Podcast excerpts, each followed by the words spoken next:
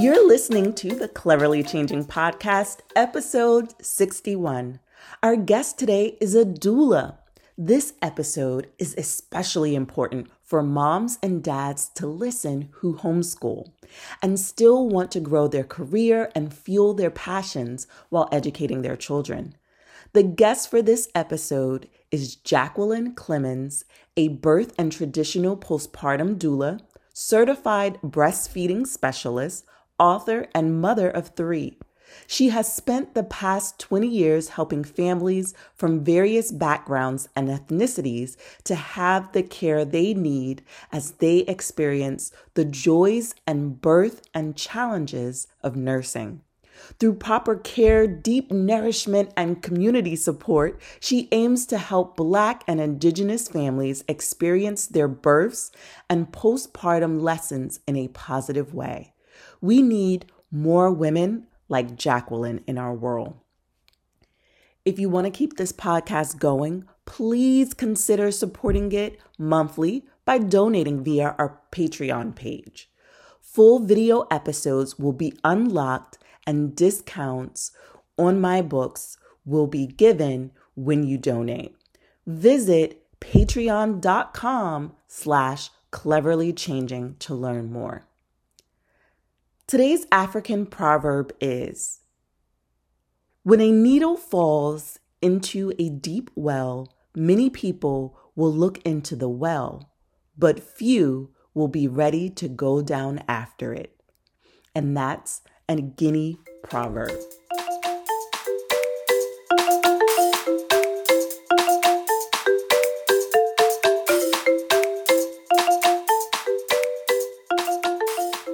It's now time for the word of the episode. Dun, dun. Today's word of the episode is brought to you by Senegal and the Gambia. Amul Salah. Amul Salah. It means please in Wolof.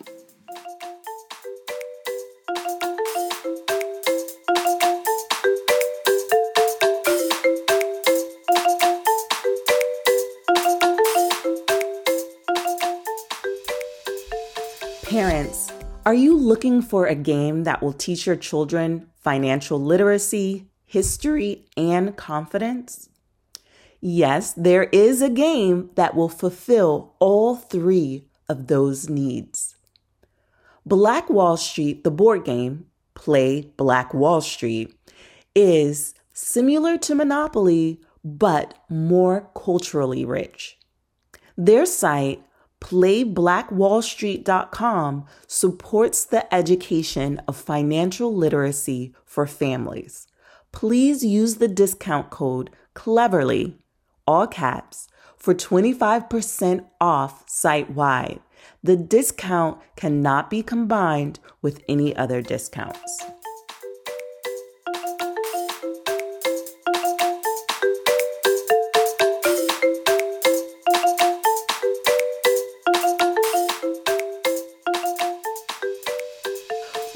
To another Cleverly Changing podcast. I am one of your hosts, Elle Cole.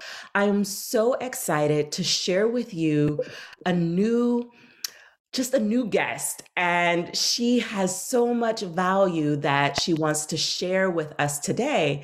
And I know that if you are an entrepreneur, if you're thinking about running a business and homeschooling your kids, you will want to listen to this episode. A matter of fact, stop right now and share this episode with a friend because you're going to want to tell somebody else about this episode and introduce them to our guest. So, without further ado, our guest today is Jacqueline Clemens. So, welcome, welcome to the Cleverly Changing podcast. We are so excited to have you.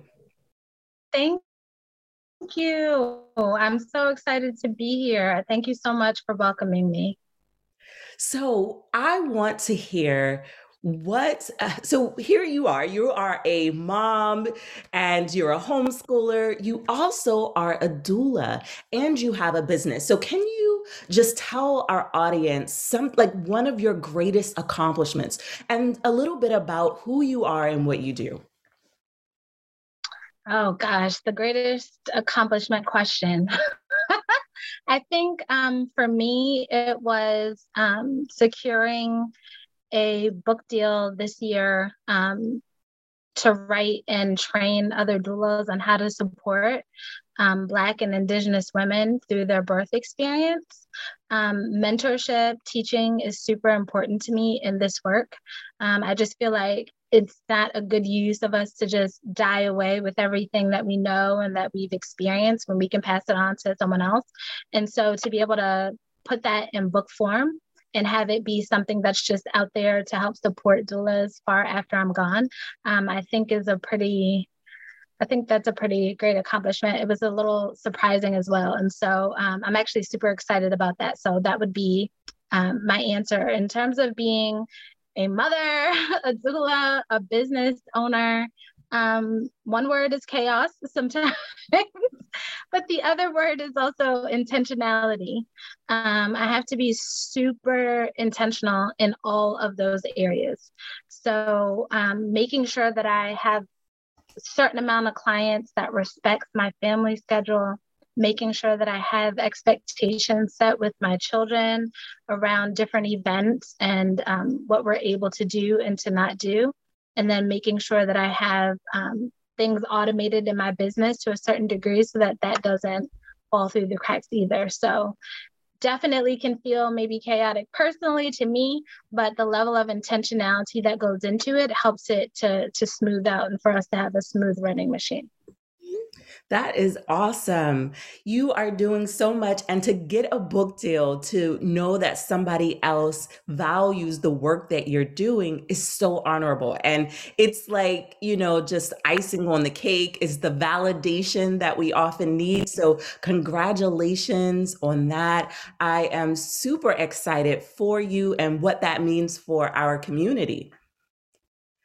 Thank you. I appreciate I also wanted to kind of unpack one thing that you said, and that is that sometimes homeschooling can be chaotic, or sometimes mothering and doing all of it can be chaotic. Can you kind of just touch on that just a little bit and let us know what that what that means for you? Yeah. So, you know, birth is is at will i like to say. Babies come on their own schedule. And so as a birth uh, i am in a position where i have to be at the mercy of this baby's schedule. But then, as I'm a mother, as we all know, we are basically at the mercy of our children sometimes as well.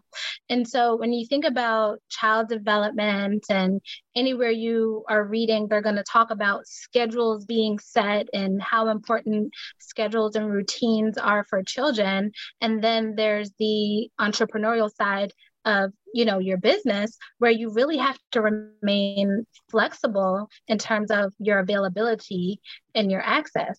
And so sometimes when those two worlds meet um, it could be a little you know chaotic because you want to make sure that your homeschooling day has a routine has a schedule set expectations for your children to follow. But then you also have the entrepreneurial side where you know, in birth work, you were literally like, it could be any moment. It could be the middle of the night. It could be um, first thing in the morning. It could be the middle of the day that you're going to a birth. Um, and so, again, like your support system and being super intentional is what what helps you navigate through that chaos.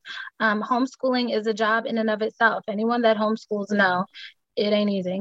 You know, this um, my I'm homeschooling currently my seven year old son, but previously my daughter just graduated from high school. I homeschooled her as well is in elementary school. And that was my first time, oh gosh, how many years ago? Maybe a decade ago. And there were so many lumps and bumps and just trying to figure out like I initially wanted to duplicate the school environment. Then we learned quickly, hey, that doesn't work for us. and then we had to figure out, you know, schedulings and things that fit our personalities and our ebb and flow. And so um, going into the situation now with um, my now seven year old, I have far more understanding and how I want to approach things and how it complements my life and business than I had before. But it really is, um, you have to just be so flexible. So there's that piece of schedules and making sure that there's a routine, but then also um, making sure that you have flexibility to do what you need to do in your business as well. Yes, yes. So, what are two challenges that you think Black families who want to homeschool face?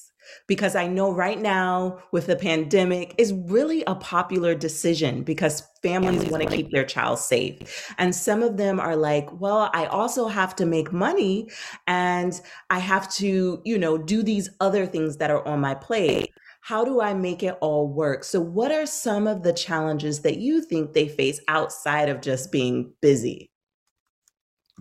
One of, okay, so first I would say um, there's a cultural challenge there. Um,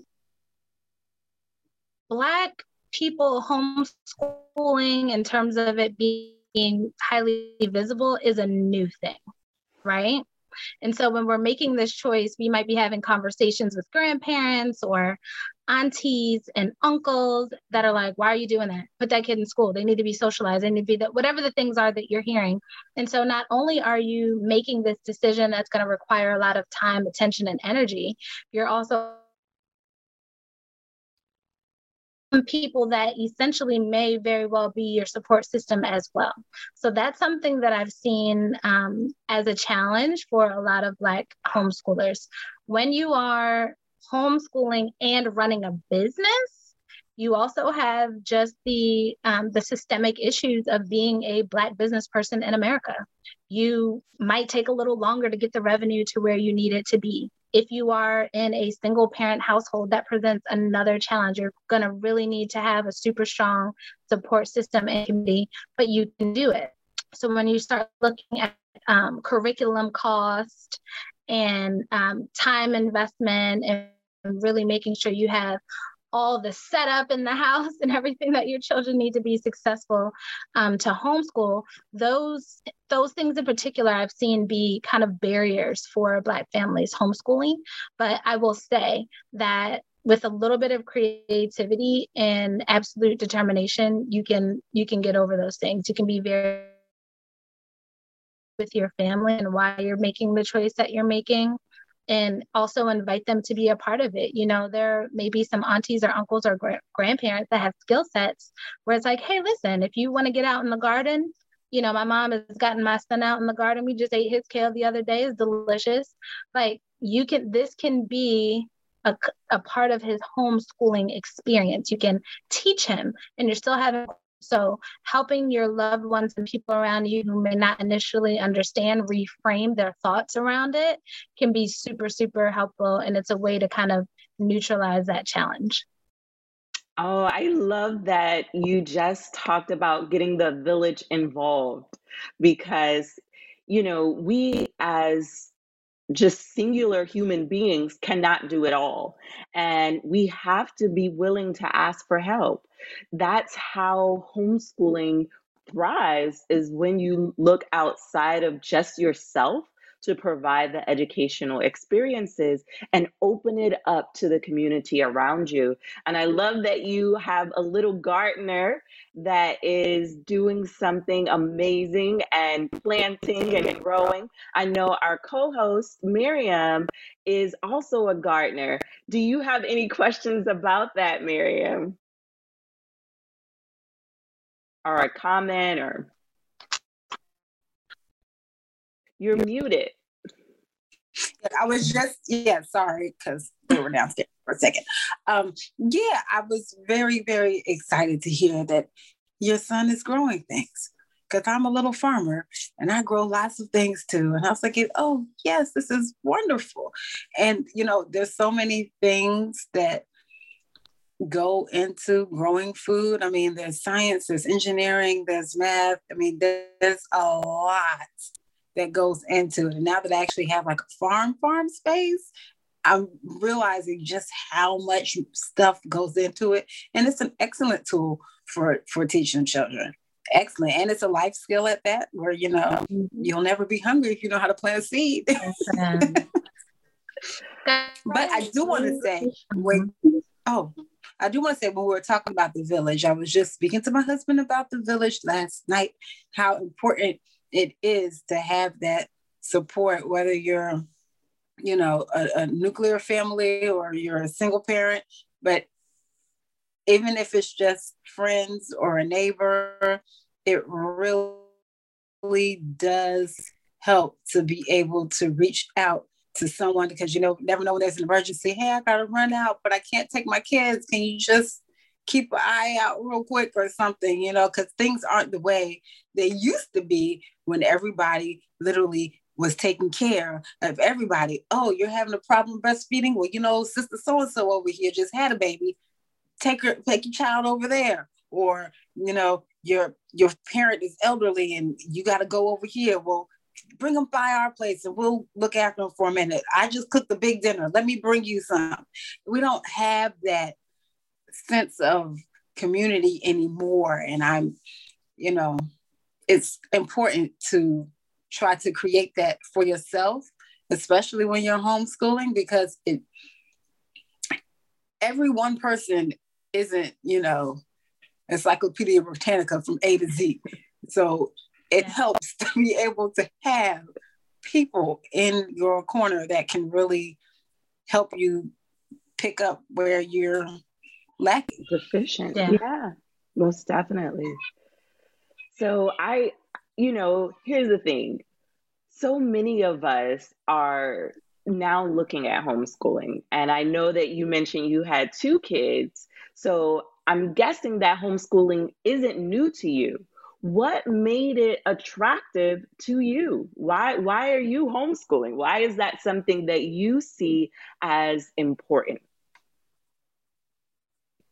so i have three children um, my older two daughters this year and I guess two years now, they've been virtual schooling.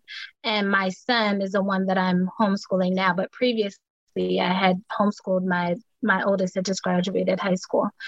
So the thing about homeschooling is just kind of to your point, Miriam, the village. We all have a set of values. We all have a certain um, life perspective that we desire to raise our children in. And one of my initial reasons, um, I had my daughter in a like charter school. It was a decent school, but I really started to see just these these breaks in our values, right? the greater school systems value and where they place that value um, in terms of policies and how they executed policies, um, especially for young Black and Brown children, what that looks like, that school to prison pipeline, regardless of how fancy the school is, um, and the impact of that. And then what are some things that that I want to impart and how can I um, impart them? And so one of the things that was really impactful both times making this decision to like homeschool. It was a no brainer this time when everything was going on. I'm like, oh, we're back. like, you know, I value freedom, I value creativity, I value honesty, I value deep character like cultivation. And these were things that I just was not seeing in the school system. And so when you think about having the opportunity to really infuse and cultivate your own child, right? When your child is in the school system, I don't knock it, but I'm picking you up at 3:30, maybe three o'clock, dinner by five, you're in bed by eight. Your primary influence was whoever you spent your day with. And I wasn't satisfied with what what that was and how that feedback was coming back and how it was impacting my children. And so ultimately, that's what influenced um, my decision. I'm also an artist in those younger younger years back in the day. I was um, a traveling vocalist. I had a you know theater, these different schedules, and um, I wanted my child to be right there with me. I didn't want to sacrifice our one-on-one connection and relationship for um, my life and and the different ventures that I was a part of.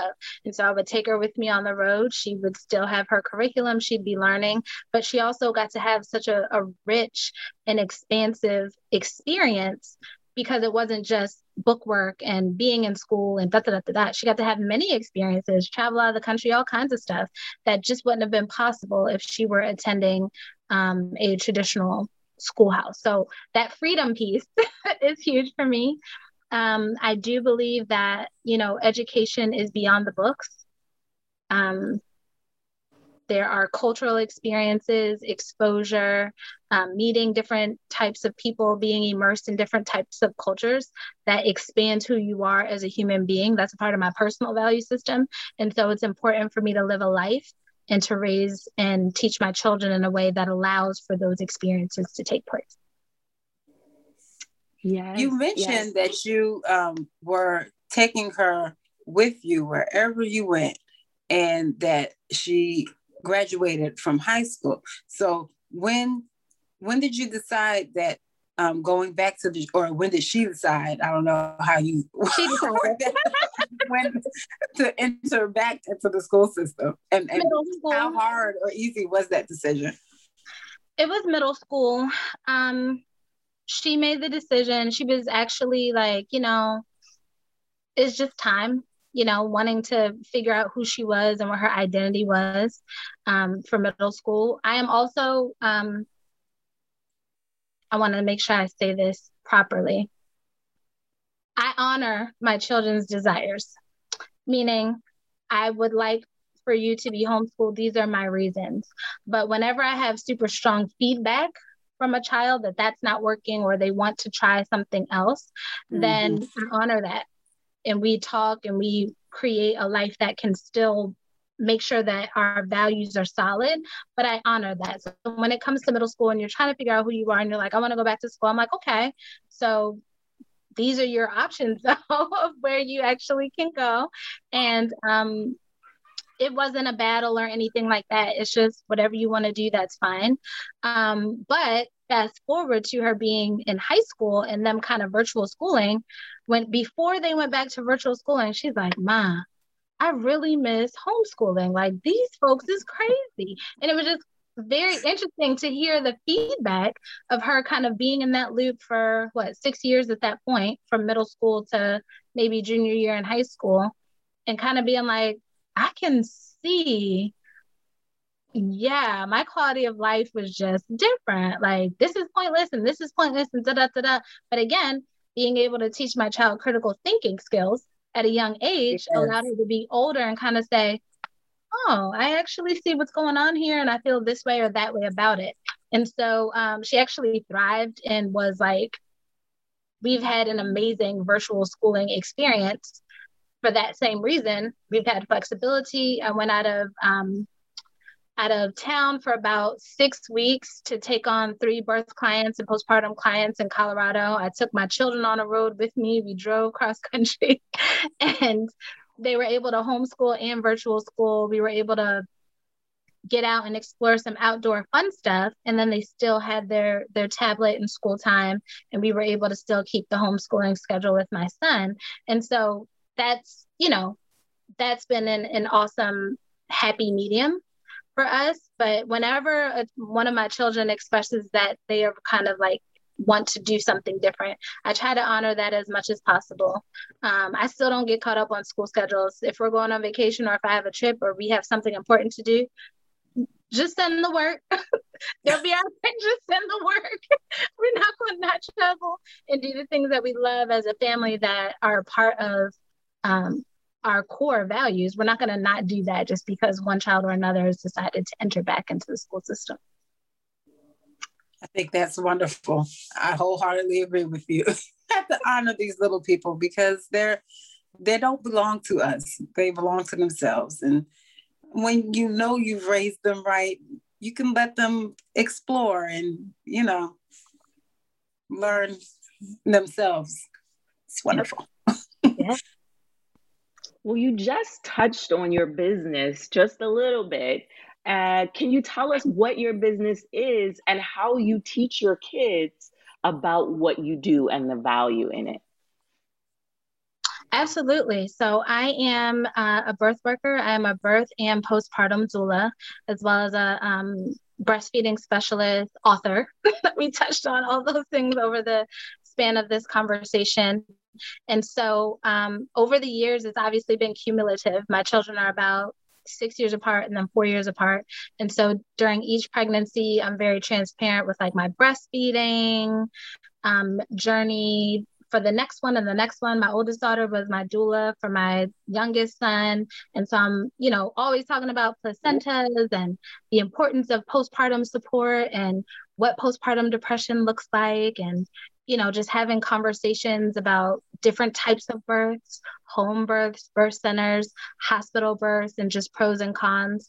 And really our my conversation with them is around the importance of support. And so it's the same conversation if you think about it about the importance of the village.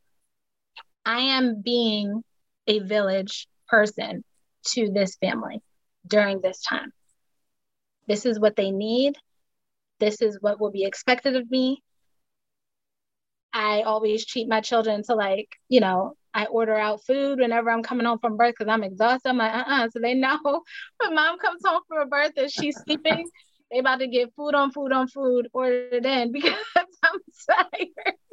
so that's like our treat in a way for me to like honor them for allowing to sacrifice that time for me to be away from them.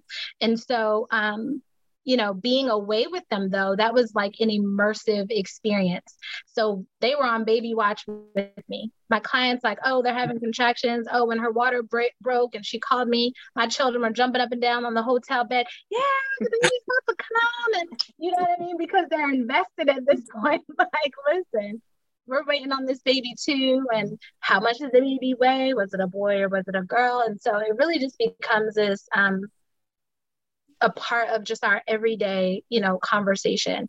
And so, um, kind of linking it back to that intentionality, what I do try to do is still live my life with my children around providing birth support and postpartum support.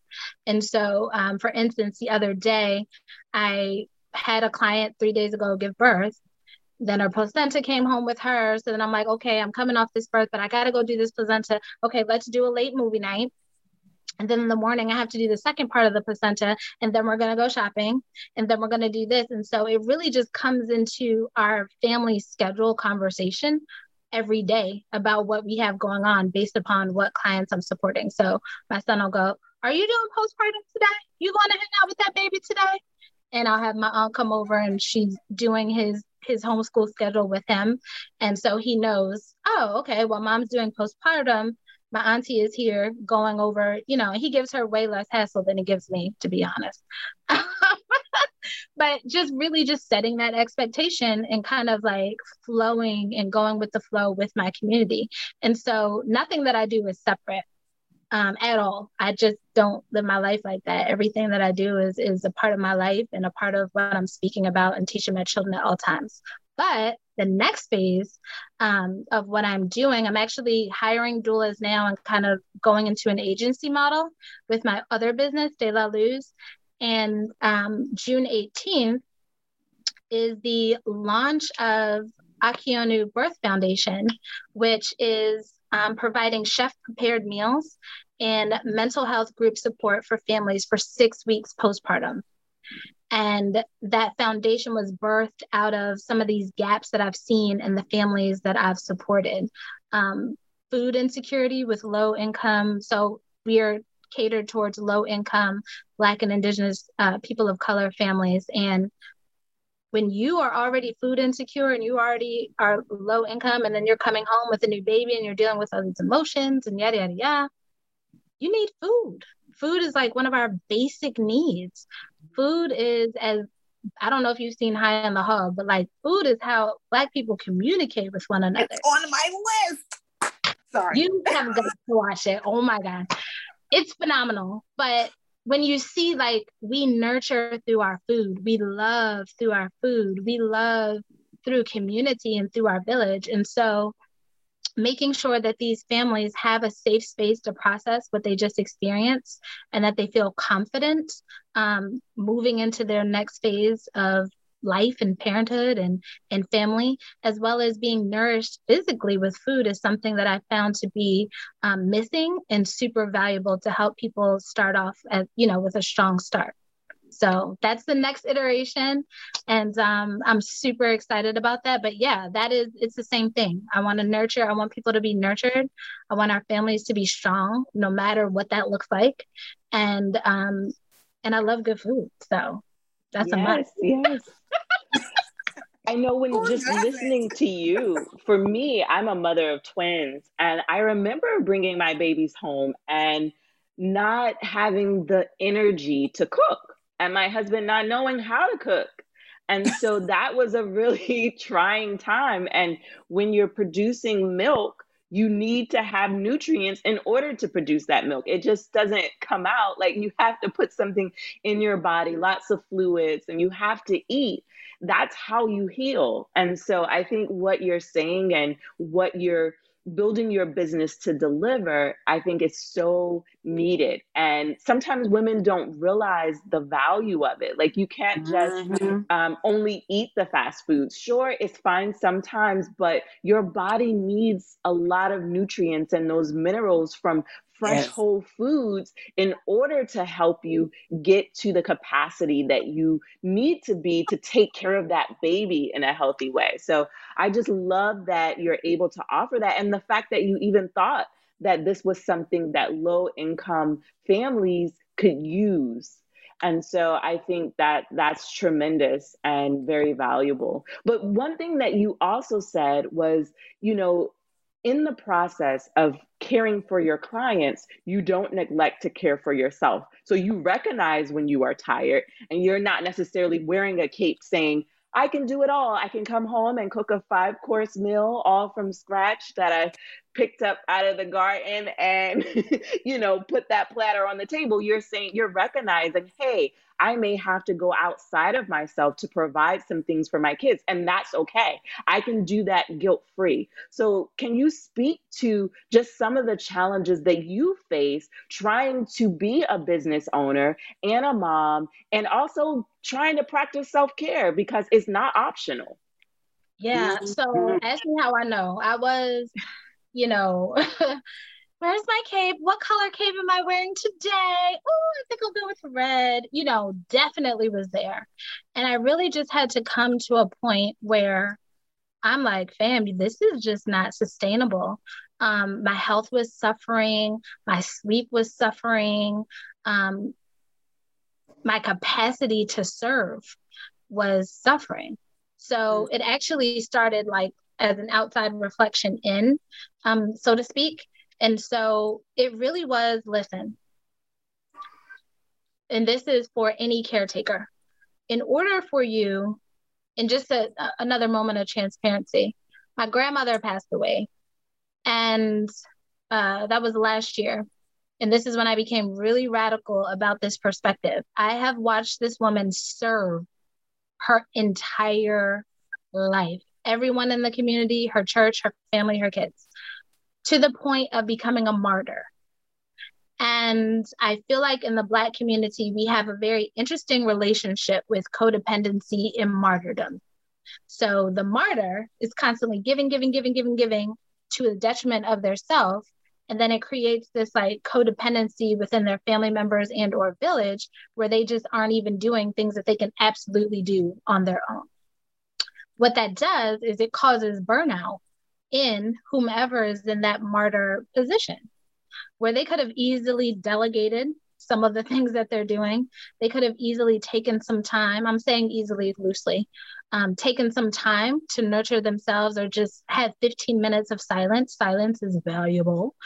Um, and so when when she passed away and i thought about like you you know you kind of go through oh I, she did this she did that i love this i love that and i just started to take some inventory of all of the things that she did that was so wonderful and then all of the things that i absolutely refused to keep keep going. So that martyrdom i put that down. I dropped it instantly because i realized wait at the end of the day if you're not caring for you you don't have a capacity a true capacity to care for others. And so it, I became really dogmatic with myself and really honest with myself, even about my sleep patterns. I'm like, listen, guys, I'm a night owl. I don't like waking up in the morning, taking kids to school at 7 a.m. Sucks. I don't like it. It's not me. It causes my it I have all kinds of sleep issues when it comes to that. So when we've been home and this whole uh, period, my little one that liked to bounce up in the morning, I said, uh, uh, uh, uh it's time to learn how to sleep in. And we just started doing our sleep training on a six year old. You hear me? And I said, listen, you, I want you to have a better quality mom. I, my creativity time, the place for me to be most productive in my business and come up with my best ideas is between 11 p.m. and 3 a.m. I know that about myself. But I'm not getting up at six off of that. I need to sleep at least till 9 30. Let's get you a little baker's rack. Let's get you a little convection oven. Let me go ahead and put these waffles in here. Strawberries are in the fridge. Let me teach you this first round of self sufficiency. Let's get it popping. And I had to do that as a form of self care for what I had realized like, what do I need to maintain not just my sleep, but to honor my creativity time, right?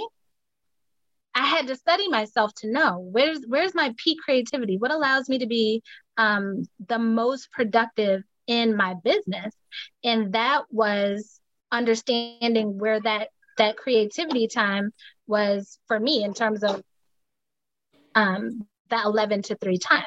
And so self care didn't look like manicures and pedicures, it still doesn't. It looks like honoring my sleep schedule. It looks like outsourcing cleaning. It looks like um, creating stronger boundaries with my children around chores. It looks like a reward chart on the fridge. And, you know, because, oh God, I don't know about you guys, but technology took over my home in a, in a crazy way this last. I used to be yeah. so stressed about it. And now I'm like, oh, you're still on the tablet, huh? Hmm. Well, gets me an extra 15 minutes of quiet. So I got to get better with that. But kind of putting that into, you know, just creating these systems and setting expectations for my community, my family. Because I tell my children, your first community is your family. Your first community is your family. Mm-hmm. I, I ask you to do the things you do in here because we're community to each other. And so that's been how I've really um, been able to care for myself and allow it my cup to continuously be full. Again, I don't have a problem saying this day and that day I'm going to order out.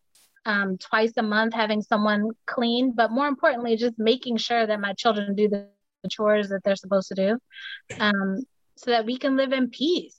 And then I feel at peace and I'm able to flourish in all the areas as a full human being, as a full woman, as a full mother, as a full um, business person, I'm able to thrive differently. You know what I mean? And so that's been my that's my version of self-care is just being radical about not being a martyr anymore. I love that because so many women have that I can do it all. I don't really know where we get this from, why we feel, well, yes, I do. Eh. We feel this weight of the world and we feel like we can't, we're not a woman if we can't hold it up. Mm-hmm. And and being honest and vulnerable enough to say, hey, cleaning this house is just not working for me. Or waking up at six o'clock in the morning, mm, not gonna do it. You know, I'm not a morning person either. I feel you wholeheartedly. it's, it's a chore. It is so hard. But anyway, the the the knowing of yourself and being able to accept these things about yourself that may not be um, I don't want to say mainstream, but typical or typical of the people that you know and being able to embrace that and say, yeah, I don't get up at seven o'clock in the morning. I get up at 10. Why? Because it feels good to me. And to be able to say that and not feel guilty about it and to be able to do it and not feel ashamed or embarrassed about it is it's important to, you know, being your own person and being okay with being who you are. It's, you know. The other thing is that it's also management, right? I think what we've been taught is that if we honor who we are, then somehow everything is going to fall to shambles. I still have to create capacity and and delegate and make sure that things get done. Things are not just going to be like, oh, she doesn't wake up until 10. That's right. But I'm also teaching my son how to prepare breakfast for himself. I'm also empowering them to do these things that help the whole the whole move. There's something that mm-hmm. only I can do. But through delegation, I guess I think about like the Proverbs 31 woman, where I'm like, your girl was out in the marketplace. She had folks at home making sure everything was right. Da, da, da, da, She was a business woman and her home was run tight. And she was out and about doing all of these things fully. She wasn't just home cooking and cleaning. So if I look at that model, is it about me doing everything? No, it's about me delegating and making sure that home is taken care of. And the things that only I can do, I do and the things that I can delegate to others, which is going to be tailor fit. If you like cooking, you don't have to delegate that. If you like cleaning, you don't have to delegate that. But knowing yourself and, and what what those things are helps you to know what part of your life you actually need to delegate. And that's the joy of like discovering yourself in motherhood, entrepreneurhood, and even in homeschooling. Yeah, I know Elle does this all the time. You know, she says that she, and you could tell yourself, but just how you allow the girls to do certain things and you acquire certain things of them and you let them see you taking a break, taking care of yourself, and having space for yourself and telling them, hey, it's my time now. You got to back up. And and you know, it her girls are so lovely. And I'm so I mean they are. And the fact that they are, you know, capable of cleaning the kitchen themselves, even though they're what 12 now, right?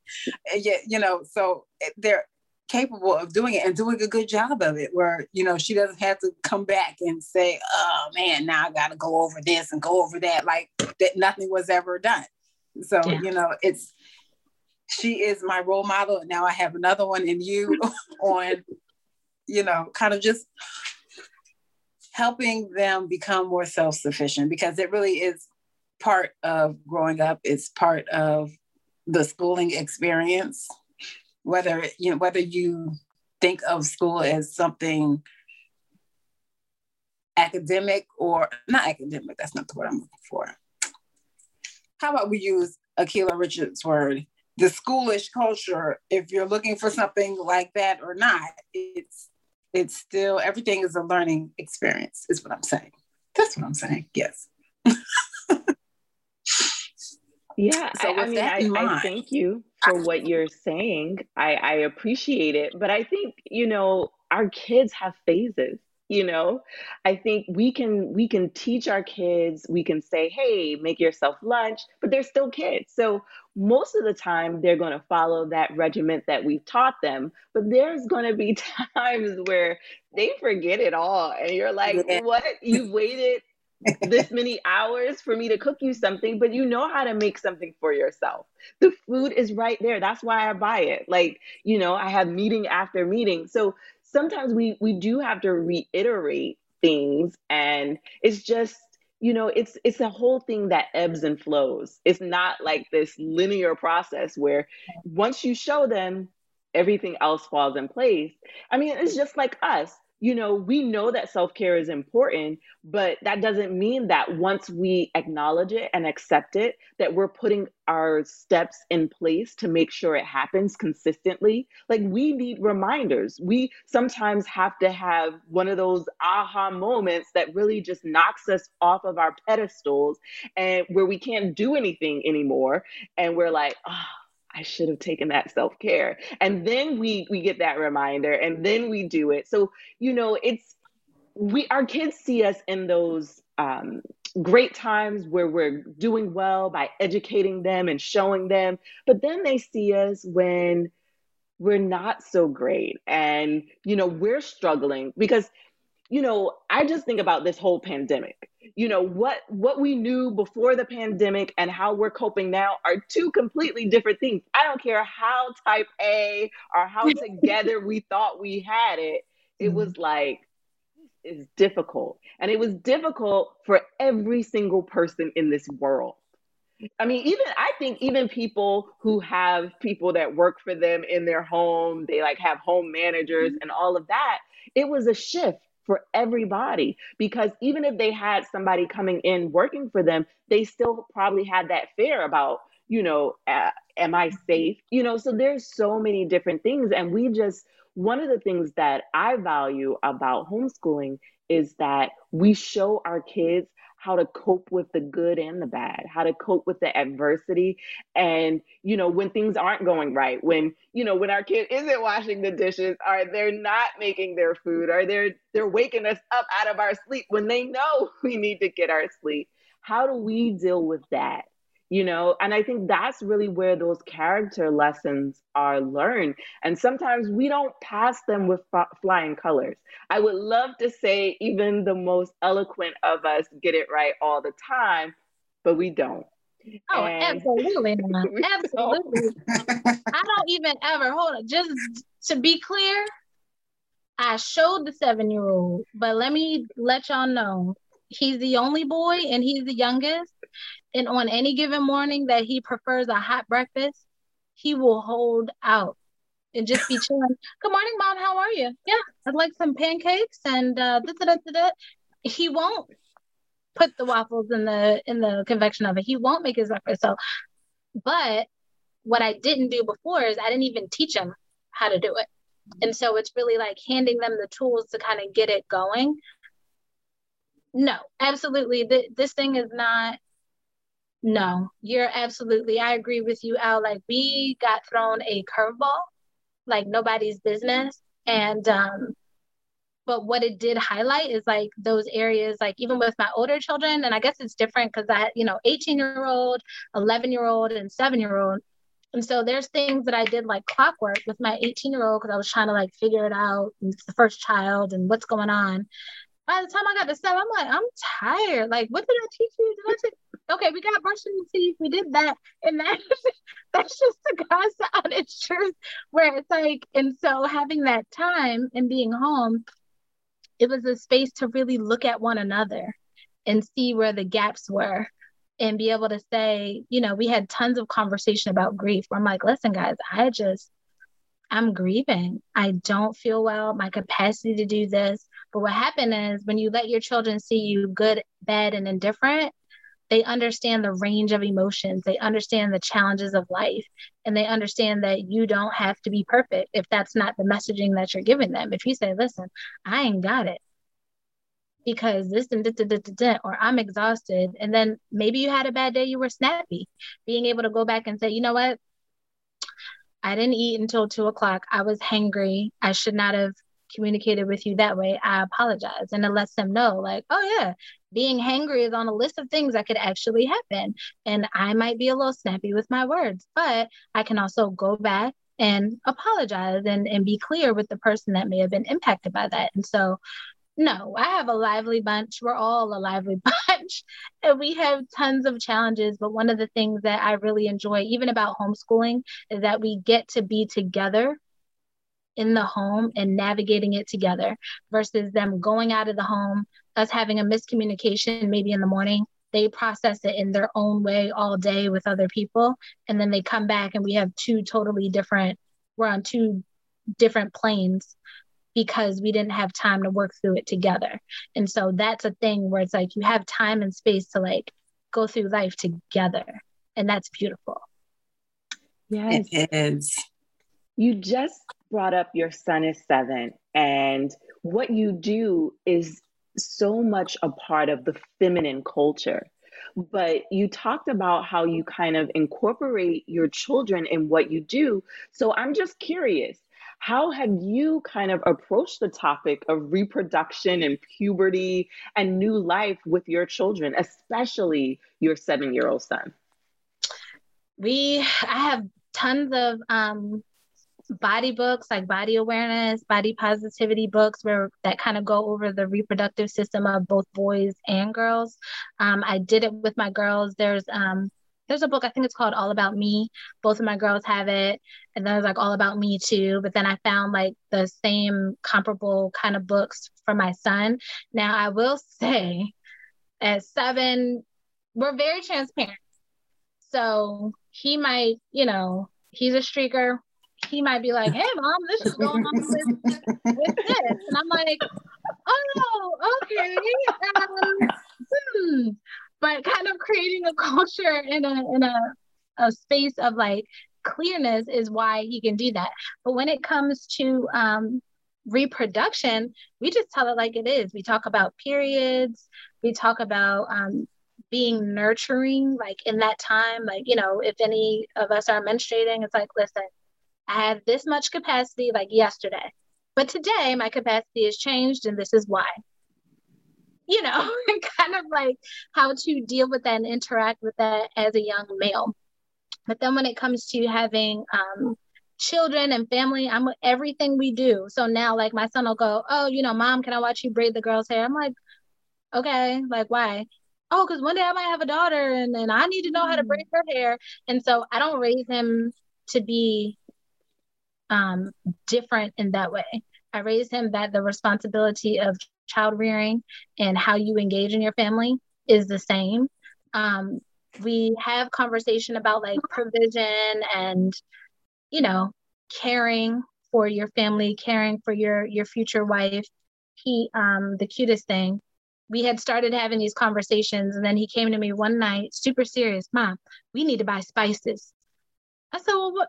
Okay, like what's up? He said, I got to get some spices so so my wife can cook for me. She has to cook yummy food.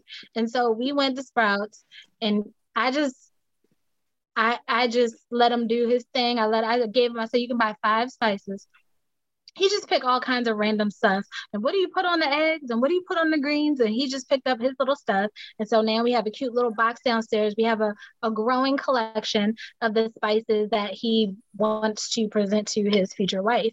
And so even with that, it's like he's kind of like, yeah, I need to like be in consideration of his future family.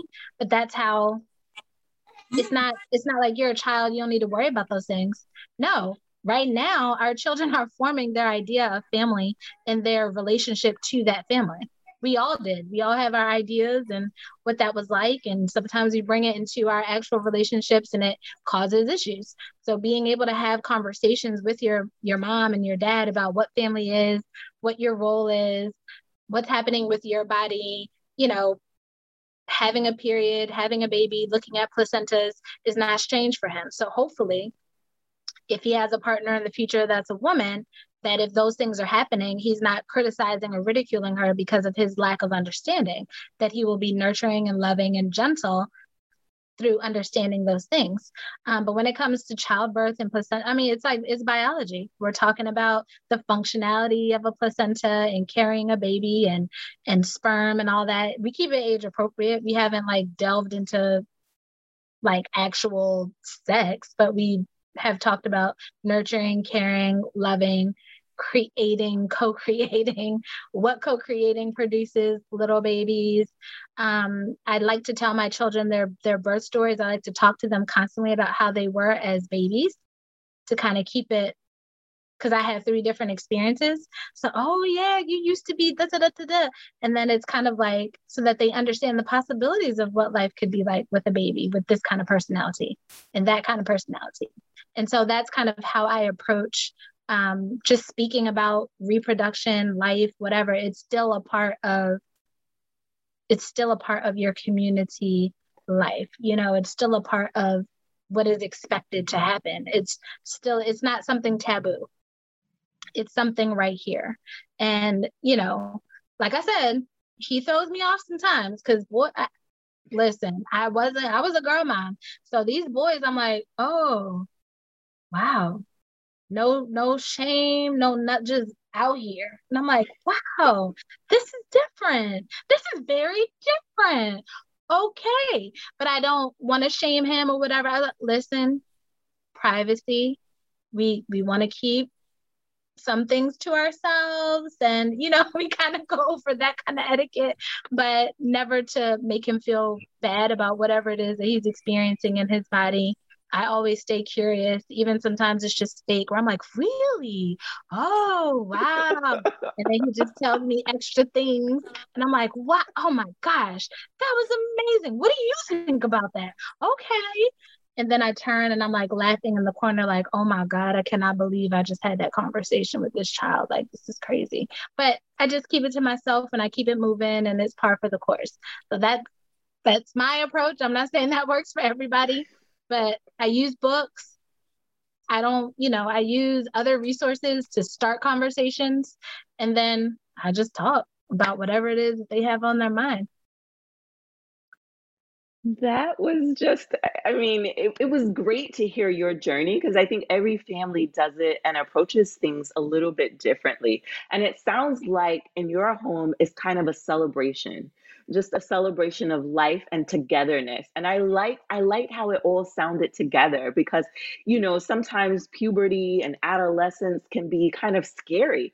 And for you in your home, it sounds like it's um something that's that's accepted and embraced and such a freeing experience and not a burden. And i and i love that particular imagery instead of you know maybe what we have seen in our own experiences in the past and things like that. So i just thought that was encouraging.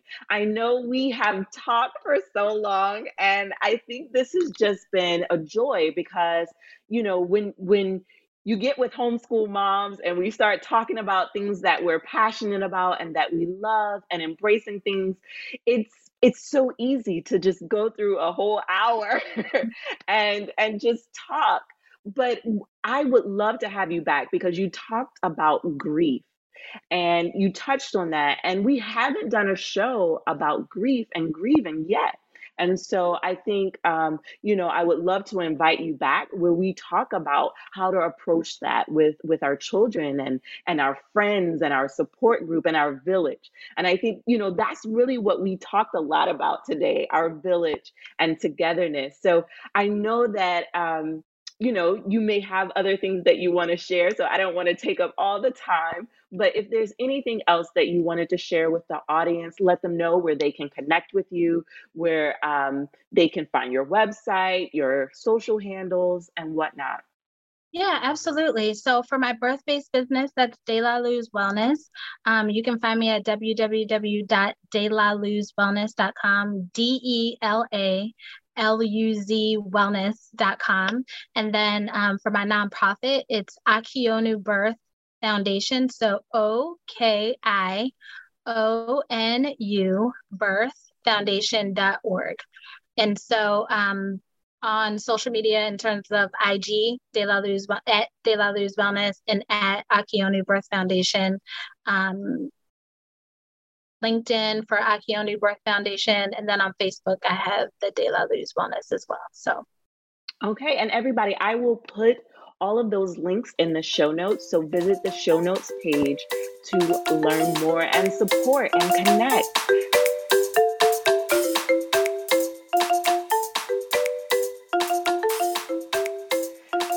Did you know that we sell merchandise to keep our podcast going? Order a hoodie, t shirt, mugs, and more today. Visit cleverlychanging.com and click on the shop tab to place your order.